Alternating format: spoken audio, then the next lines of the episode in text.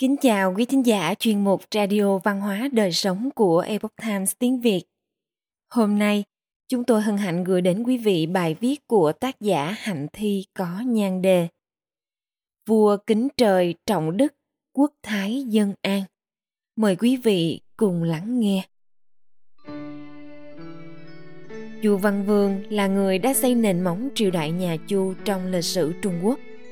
Văn Vương cai quản Tây Chu – theo đuổi phương cách trị quốc bằng lòng nhân đức, lấy đức để thuận hợp với trời, kính trọng đức bảo vệ nhân dân, cẩn thận nếu dùng hình phạt.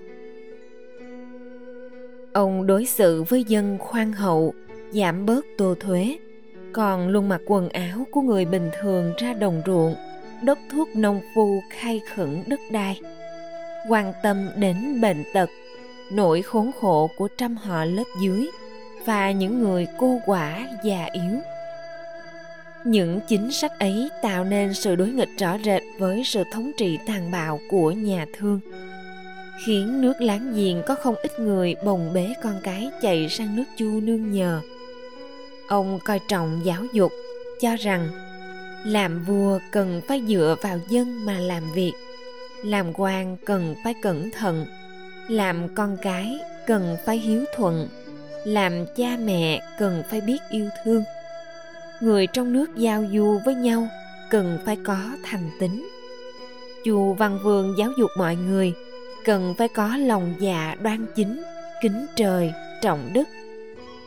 Hai nước ngu nhuế đều là chư hầu ở phía tây nhà thương. Hai vua vì biên giới ở điền giả mà nảy sinh tranh chấp. Thế nhưng họ không muốn tìm trụ vương để nhờ vả mà đều ái mộ uy danh của văn vương, tới xin văn vương thẩm định giúp. Trong thi kinh, đại nhã miên có ghi chép, hai vị vua thấy nước chu, vào miền đất này thì nông dân tránh lối, người đi đường cũng nhường đường.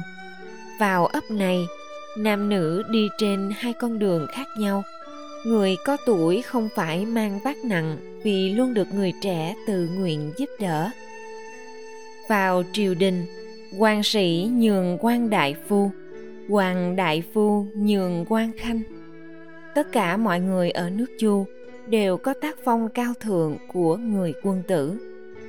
Hai vị vua thấy thế thì tự so sánh với nước mình, trong lòng cảm thấy rất xấu hổ, nói với nhau tiểu nhân như chúng ta, mặt mũi nào dám lên diện kiến bậc quân tử để mà nhờ phân xử được đây? Thế là còn chưa gặp văn vương, bọn họ đã đều chủ động nhường vùng đất vốn đang tranh giành nhau ấy cho đối phương. Kết quả là hai bên đều nhường nhau không chịu giữ. Vùng đất đó bị để không, người đời sau gọi đó là nhàn điền hay nhàn nguyên chư hầu xung quanh nghe được chuyện này, đều lấy văn vương làm gương mẫu. Họ ung ung kéo tới xin quy thuận, hình thành cục diện chia ba thiên hạ, nhà chu giữ hai phần. Khổng tử giảng, dùng chính lệnh quản lý, dẫn dắt, dùng hình phạt để chỉnh đốn. Người dân không phạm tội nhưng vô sĩ, dùng đức để quản lý, dẫn dắt dùng lễ để chỉnh đốn. Người dân có liêm sĩ lại có nhân cách. Trong luận ngữ vi chính. Khổng tử chủ trương dùng đức để dẫn dắt, dùng lễ để chỉnh sửa. Khổng tử cho rằng, chính lệnh và hình pháp khiến con người có thể tạm thời không phạm tội. Nhưng dùng đức và lễ thì có thể cải biến, thiện hóa con người một cách không hay biết. Chu văn vương chính là một tấm gương trị quốc như thế. Chu văn vương vào những năm cuối đời đã giành được 2 phần 3 đất đai trong thiên hạ. Phía tây kéo đến thiểm tây, cam túc, phía đông kéo đến sơn tây, lê thành, phía đông kéo đến tâm dương, hà nam. Lúc chuẩn bị chín mùi diệt nhà thương, cơ xương lại bị bệnh nặng. Ông biết mình không qua khỏi, sai gọi con trai là cơ phát đến dặn đúng ba câu. Câu thứ nhất là, nhìn thấy việc tốt không được sao nhãn phải tích cực làm ngay. Câu thứ hai là, thời cơ đến không được do dự, phải tóm bắt lấy ngay. Câu thứ ba là, nhìn thấy việc xấu phải tránh xa.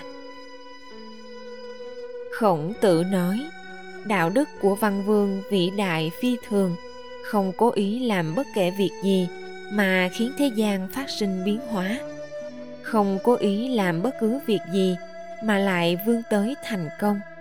Đó là bởi vì văn vương luôn luôn nghiêm khắc trong việc tu dưỡng bản thân và đối xử khoan dung, hòa nhã với người khác. Khổng tử nói, dùng đức để làm chính trị giống như sao bắt đầu ở vị trí của nó, mà muôn vì sao khác đều hướng đến nó nguyên văn câu này là, vì chính dị đức thi như bắc thần cư kỳ sở nhi, chúng tinh cộng chi, trong luận ngữ vi chính. Nên chính trị nhân đức theo nho gia, lấy đạo đức phương pháp chủ yếu quản lý trị sửa quốc gia, đắc được lòng dân, sức dân. Chỉ có đức mới có thể cảm hóa, hiệu triệu người dân, mới có thể thực thi chính sách dùng đức để làm chính trị, giống như sao bắt đầu trên trời. Ở yên vị trí của nó mà muôn vàng vì sao khác đều hướng tới, vây quanh nó.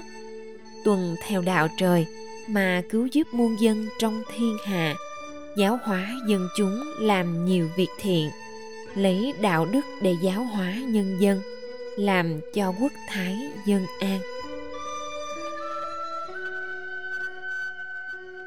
Quý thính giả thân mến, chuyên mục radio văn hóa đời sống của epoch times tiếng việt đến đây là hết.